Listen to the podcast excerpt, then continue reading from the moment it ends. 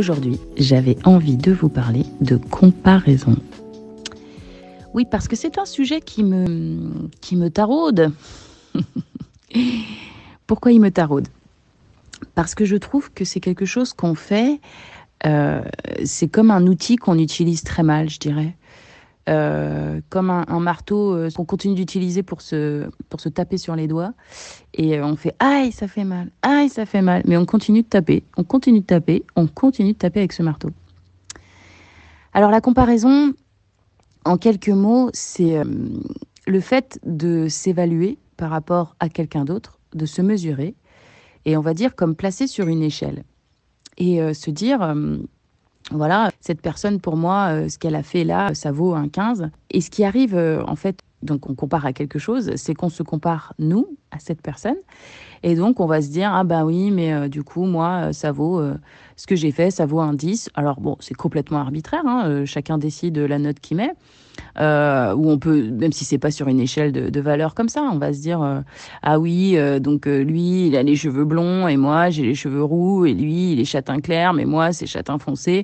Et donc voilà, on va, on va comparer comme ça. Et là où du coup, effectivement, j'ai un problème, c'est la deuxième étape de la comparaison. C'est une fois qu'on a, on a, on est sorti de, cette évaluation en disant, bah ça, voilà, voilà, j'attribue euh, le, le, le brun ou le châtain ou, le blond, j'attribue euh, telle note, on va dire, euh, même si elle est complètement inconsciente, à, telle ou telle personne ou à moi-même. Et ben c'est ce qui vient après. C'est le, bah du coup ça c'est mieux. Et c'est cette deuxième étape, le, euh, bah du coup, elle, elle a les cheveux blonds, donc c'est plus joli. Euh, elle, elle a ça, et donc du coup, c'est moins bien. Lui, il a fait comme ça, et du coup, c'est mieux. Il a plus de chance que moi. Il vit dans une maison plus grande. Lui, il y a une piscine, et moi, il n'y a pas de piscine. Bref. Le problème, c'est qu'on se dit que l'autre, c'est mieux. Et moi, j'aimerais qu'on questionne ce mieux, déjà. Parce que le mieux, il n'existe pas il n'existe que par rapport à ton, ta propre définition à toi, par rapport à ce à quoi tu crois toi, par rapport à ton échelle de valeur à toi, par rapport à ce que tu as vécu toi, par rapport à ton histoire, par rapport à ton expérience, par rapport à ta culture. Et en fait, finalement, il n'existe rien qui soit mieux qu'autre chose en vérité. C'est-à-dire que quelque chose qui sera mieux pour toi ne sera pas mieux pour quelqu'un d'autre toi tu trouves ça mieux parce que d'après ton histoire machin tu préfères quelqu'un qui se lève tôt le matin et qui s'active euh, mais quelqu'un d'autre préférera vraiment euh, l'énergie du soir et, bien euh, récupérer le, matin. Et il y a rien qui est mieux que l'autre. Donc du coup reprocher à, à quelqu'un d'autre finalement de ne pas avoir fait ci de ne pas avoir fait ça ou faire les choses en se disant soi-même oui ben ça c'est pour que euh, on vienne pas après me dire que moi j'ai pas fait bien mais ce sera toujours bien par rapport à toi. Et en fait ton bien à toi et ton mieux à toi, il veut absolument rien dire dans l'absolu. Et je dirais que la troisième étape que je déplore, c'est du coup ce qu'on fait dire de nous à cette comparaison. Donc d'abord, on évalue, ensuite, on se dit que l'autre c'est mieux, et la troisième étape, qui à mon avis euh, est quasi inévitable, surtout quand on est enfant, c'est de se dire que du coup, et nous alors Du coup, bah, c'est nous qui avons un problème, c'est nous qui sommes mauvais, c'est nous qui sommes nuls, c'est nous qui ne comprenons rien, c'est nous qui... Et là, on arrive dans le jugement de nous, et euh, on se dévalorise, et on se dit qu'on est une personne euh, moins digne qu'une autre.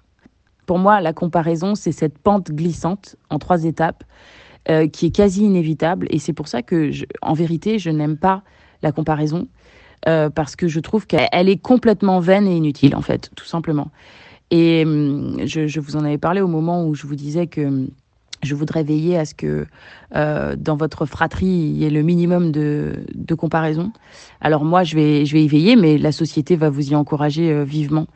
Et, donc, du coup, j'aimerais vraiment qu'on puisse finalement stopper ce processus. C'est-à-dire que on a un cerveau humain et il est là. Il est là pour euh, prendre les informations autour de lui, juger de là où il en est, de ce qu'il fait, de comment il avance. Et on a un cerveau qui est là, en quelque sorte, pour euh, voir et donc pour comparer, parce que c'est sa manière de d'avancer. Il, évalue euh, les, les, situations pour pouvoir réagir correctement et s'adapter.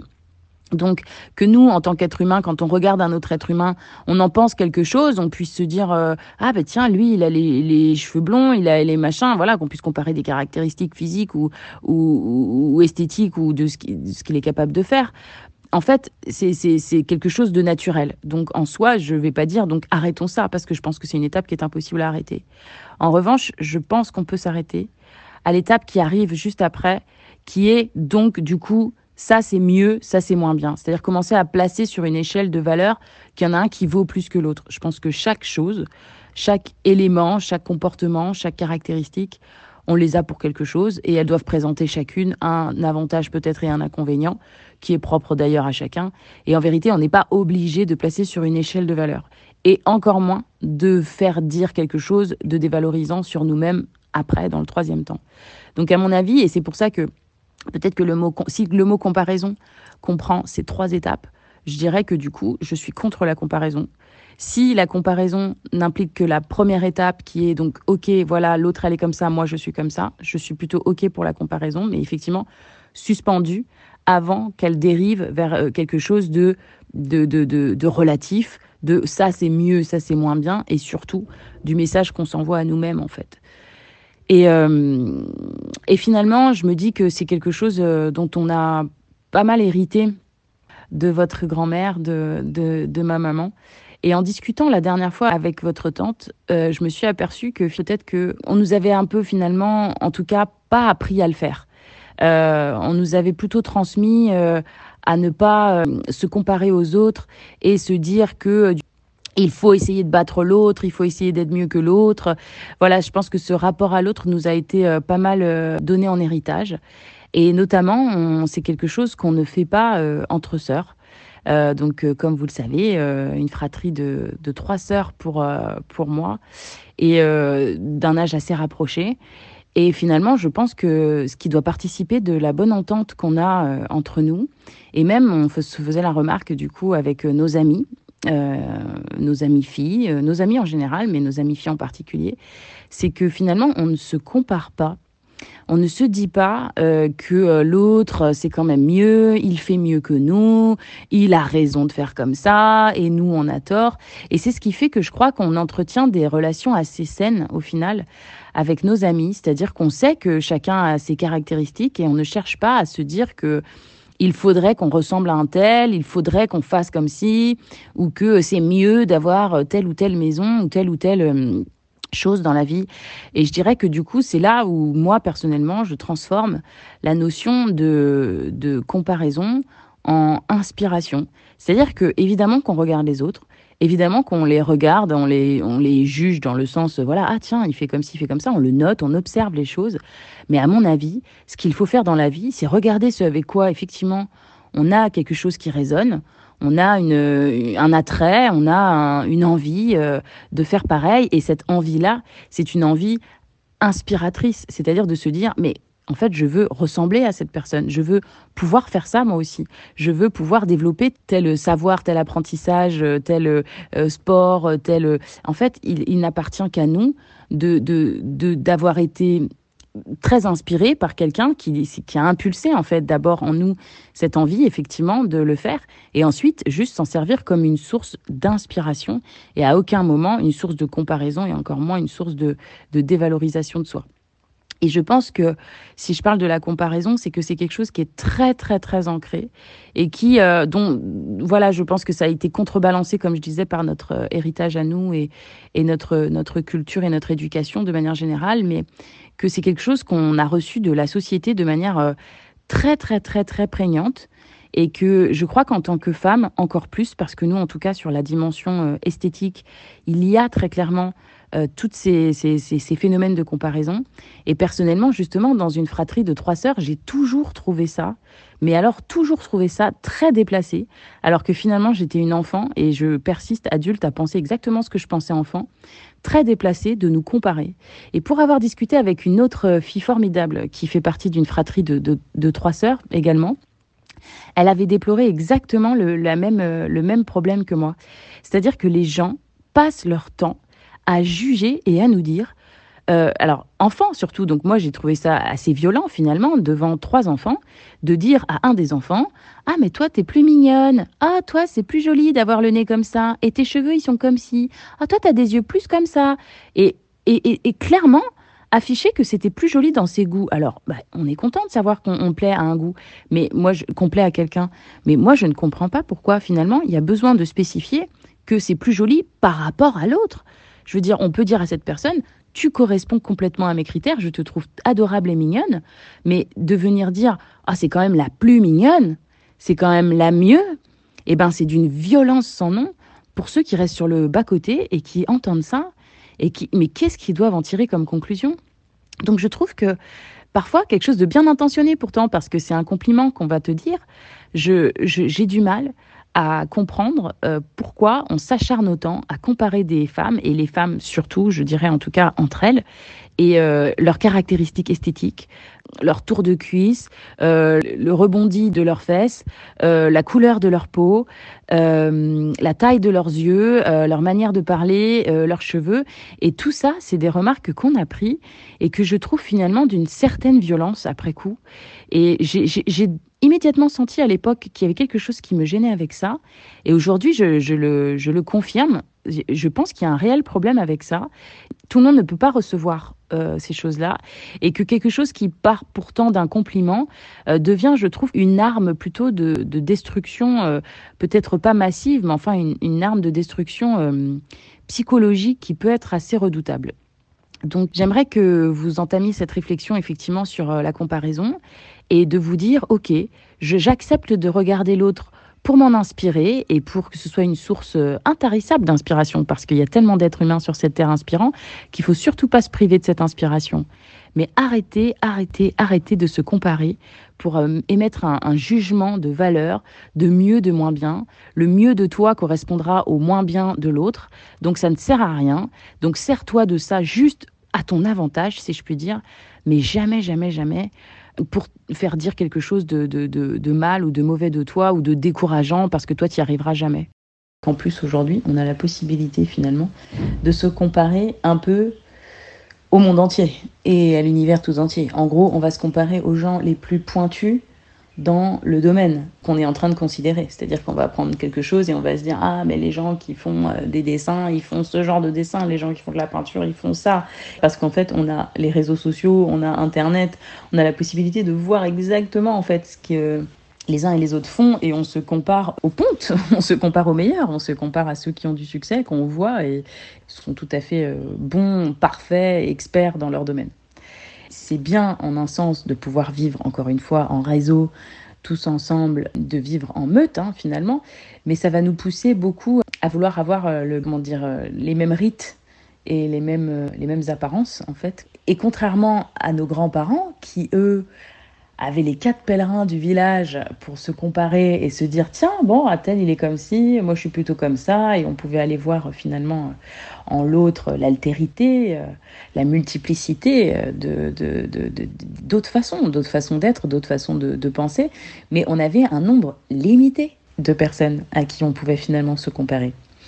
Donc je pense qu'on est un peu pris dans cette dualité qui est imposée par notre société qui est à la fois qu'on a envie de vivre ensemble, de vivre en meute, de vivre avec les autres et qu'on en a besoin surtout, qu'on a besoin de se rassurer en collant à un certain moule euh, social, euh, à un moule d'appartenance, parce que ça fait partie de nos besoins euh, primitifs. Et en même temps, eh bien, il faut se méfier de ça et de cette comparaison quand elle est utilisée à mauvais escient, encore une fois. Donc, quand elle vient commencer à entamer notre confiance en nous, euh, notre confiance en notre singularité, euh, c'est là qu'il peut commencer à y avoir un problème. Donc je dirais que il faut questionner le pourquoi quand on regarde en fait, je vais prendre l'exemple de voilà, on prend, on regarde autour de nous et on va voir quelqu'un euh, dont on est envieux a priori. Euh, ah mais lui il a de la chance parce que bon si et ça. Ah elle elle a de la chance parce que si et ça. il faut vraiment se questionner sur en fait, mais qu'est-ce qui nous donne envie en fait? Chez cette autre personne Qu'est-ce qui est en train de... En fait, ce qu'il faut absolument, je pense, comprendre, c'est où est notre désir là-dedans. Parce que parfois, finalement, on n'a pas le désir d'être exactement comme l'autre. Donc, questionne ton désir, demande-toi pourquoi.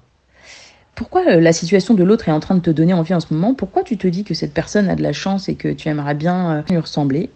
Pose-toi la question du pourquoi parce que ça va être, euh, ça va être une source finalement potentielle de transformation en toi, de ce, vers quoi tu aurais envie d'aller. C'est important, c'est donc ça va être un message important. Et quoi qu'il arrive, il faut prendre conscience que notre confiance en nous va présupposer qu'on ait une certaine connaissance de nous. Et donc en se questionnant, sur les choses, en se demandant pourquoi on a envie de ci ou de ça, ça va nous permettre de mieux nous connaître nous-mêmes. Parce que si tu ne sais pas à quoi tu aspires, eh bien finalement tu ne peux pas avoir confiance en toi. Donc c'est important de se comparer pour voir quelque chose chez l'autre qui est intéressant et qui réveille quelque chose en nous et de s'interroger sur le pourquoi pour toujours plus euh, creuser et approfondir et dévoiler euh, des parties de nous-mêmes. Et donc, euh, tant que c'est utilisé finalement pour ça et comme une source, comme je disais, d'inspiration, comme une source d'admiration, eh bien, c'est là que pour moi, on, commence correctement le boulot de la comparaison et qu'on le termine du mieux qu'on peut.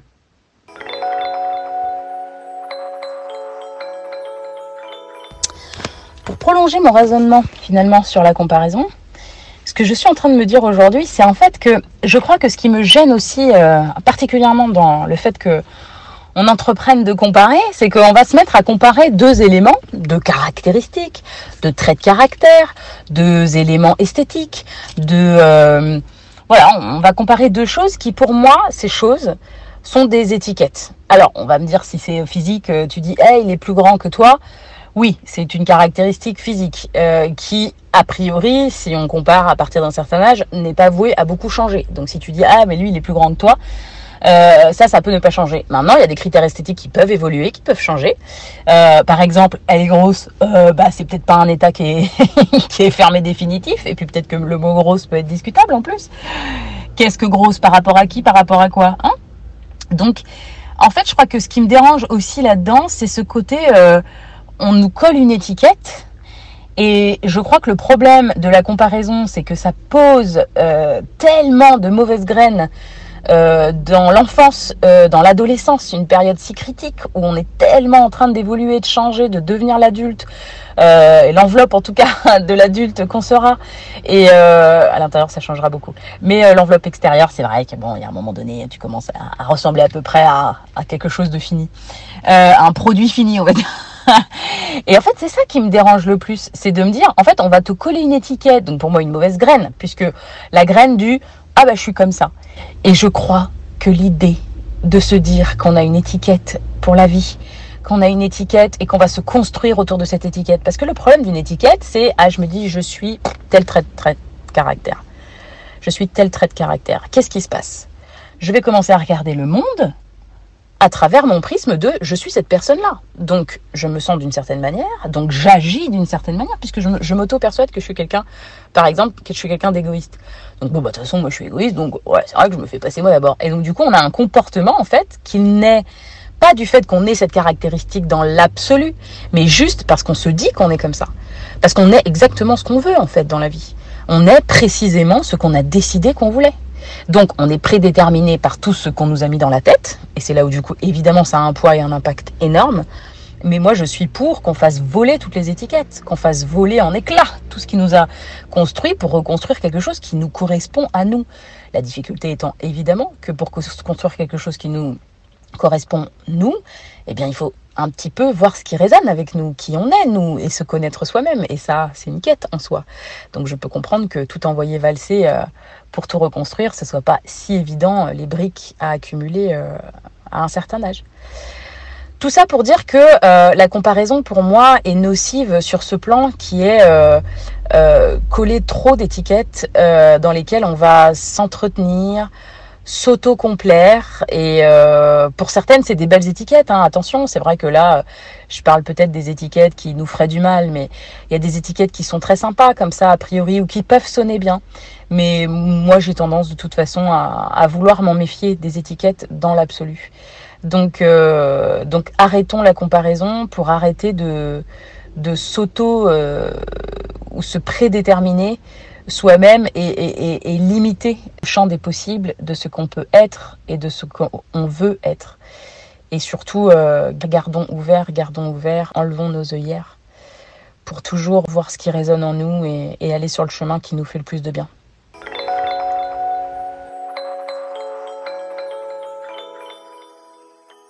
Voilà, donc euh, c'était ma petite réflexion sur la comparaison. J'avoue que c'est un sujet qui me tient, euh, qui me tient particulièrement à cœur et j'espère que vous saurez euh, essayer d'avoir votre propre réflexion sur le sujet et, et d'en faire euh, quelque chose qui vous soit plus utile et qui, de manière générale, je dirais, de toute façon, ne peuvent qu'assainir votre relation à l'autre. Voilà.